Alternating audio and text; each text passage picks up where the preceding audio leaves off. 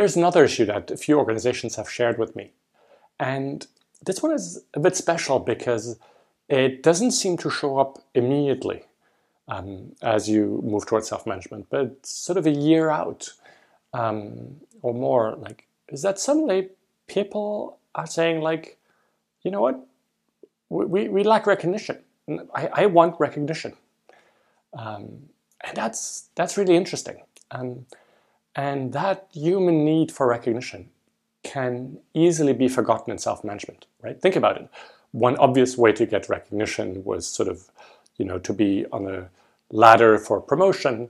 Um, it was that you had, a, you know, a boss saying "good job," is that you had like you know the frame of the employee of the month, um, is that you would get a special bonus. So um, a lot of the uh, you know the, the man management mechanisms of traditional organizations is all around these incentives and these carrots and these ways to recognize people because you believe that that will pe pull people up right and as you move to self-management well you mostly get rid of all of these extrinsic motivators right um, these motivations that you get outside of yourself, and people reconnect with their intrinsic motivation.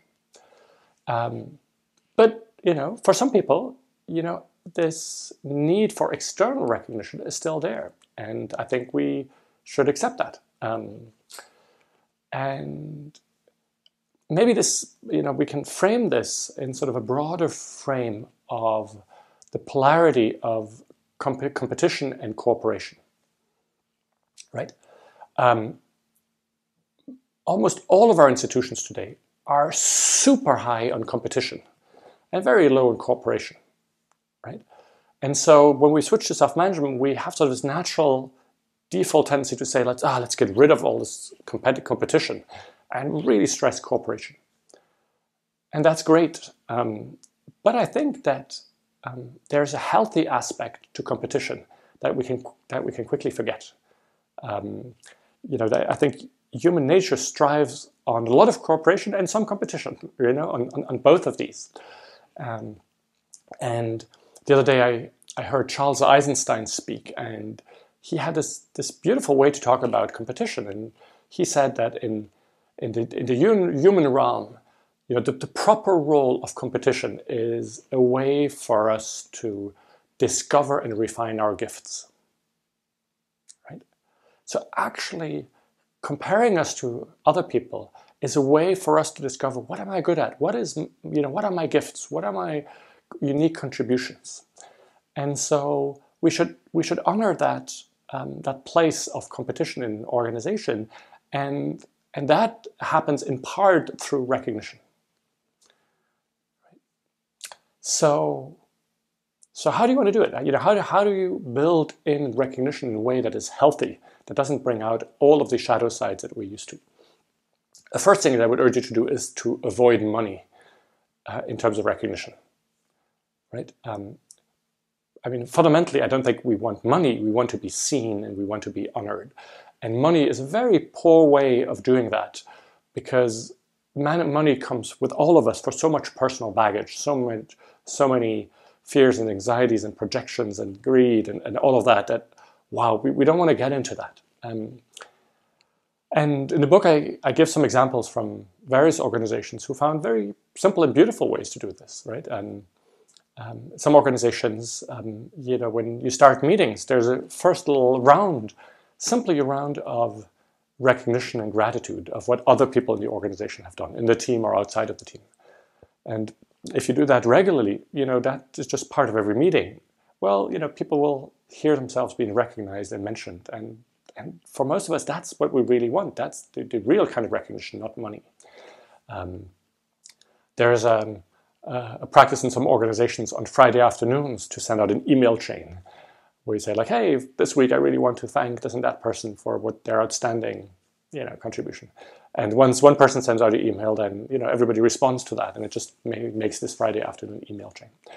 Um, at Heiligenfeld in Germany, they uh, had the the old Jaguar that the CEO used to used to have, and um, you know people could just nominate um, other employees who they felt like had done really wonderful job, and they could drive that Jaguar for a week which was fun and you know was silly and you know everybody loved it. Um, here there's another organization in the US, uh, Barry Wehmiller, who does the exact same thing. You know, pe- people can drive a fancy car for a week. Um, so ideally, what you want is some way that is actually content rich, that is story rich, that you know you know that comes from one person that has thanked another person. That's what fills fills our heart. Um, but you want to do it in a way where um, you know if it, it, you know it, it doesn't attract you know greed or feelings of scarcity, or if that if you're not nominated, you know you become angry and you know that you, you want to have as much of the upsides of recognition without you know uh, many of the downsides, and and so that's why simple ways like you know meetings and emails and you know a car for the week or something work so well. Um, now, similar to recognition, um, I've heard from organizations where people say, you know what, we we we want more mentoring, we want more exposure to senior people. Like in the old days when we were hierarchical, you know, I would have regular one-on-ones with my manager or with you know a senior person in the organization, and we no longer have that. And I actually enjoy talking to senior people um, that give me advice, that give me feedback, that tell me if I'm on the right path. And um, and there's no reason why you couldn't bring that in, right? Um, and so, in quite a few self-managing organizations, there is a very simple, you know, mentoring system where everybody can choose their own mentor, and you know, people sort of have a a practice where you just do monthly meetings with that with that person. Um, and that way, you know, junior people get exposed to more senior people and benefit from their perspective and, and experience. Um, now, conversely, um, I've also heard a few senior people, you know, who used to be able to talk with more junior people about their performance, who now feel that they can no longer do it. Um, I remember this one conversation with this, you know, one woman who was leading an organization, and um, she was telling me like, you know, I, I felt feel like the uh, person in charge of marketing is setting the wrong priorities, but I no longer know how to have that conversation. You know, I used to be her boss, so I would just go in there and say like, hey, you know, I think you get your, you know, your priorities wrong, but now I feel like I can no longer do this. I, and that makes me very uncomfortable, like because I'm watching something happening here, which I think you know is on the wrong track. And I thought that was so interesting, and I've, I've heard this a few times where senior leaders start to self-censor themselves, and um, and I told her, well, no, you know, just as anybody else in the organization, you can open up a conversation with anybody, right? So you know, this person in charge of marketing has her perspective, her ideas, her priorities, and you can come in and say, "Hey, you know, I've I've seen the priori- priorities you've said, and from my perspective, with my needs, um, you know, this isn't working for me. Can we have a conversation?" Now, this conversation is now a conversation of peers. You have to be very clear that you're no longer coming as the boss that can impose something, right? Um, you're coming as a peer, basically in a form of, of advice process and um, and and yeah, I, I, I hate uh, in general the um, the analogies that we do between management and parenting, right?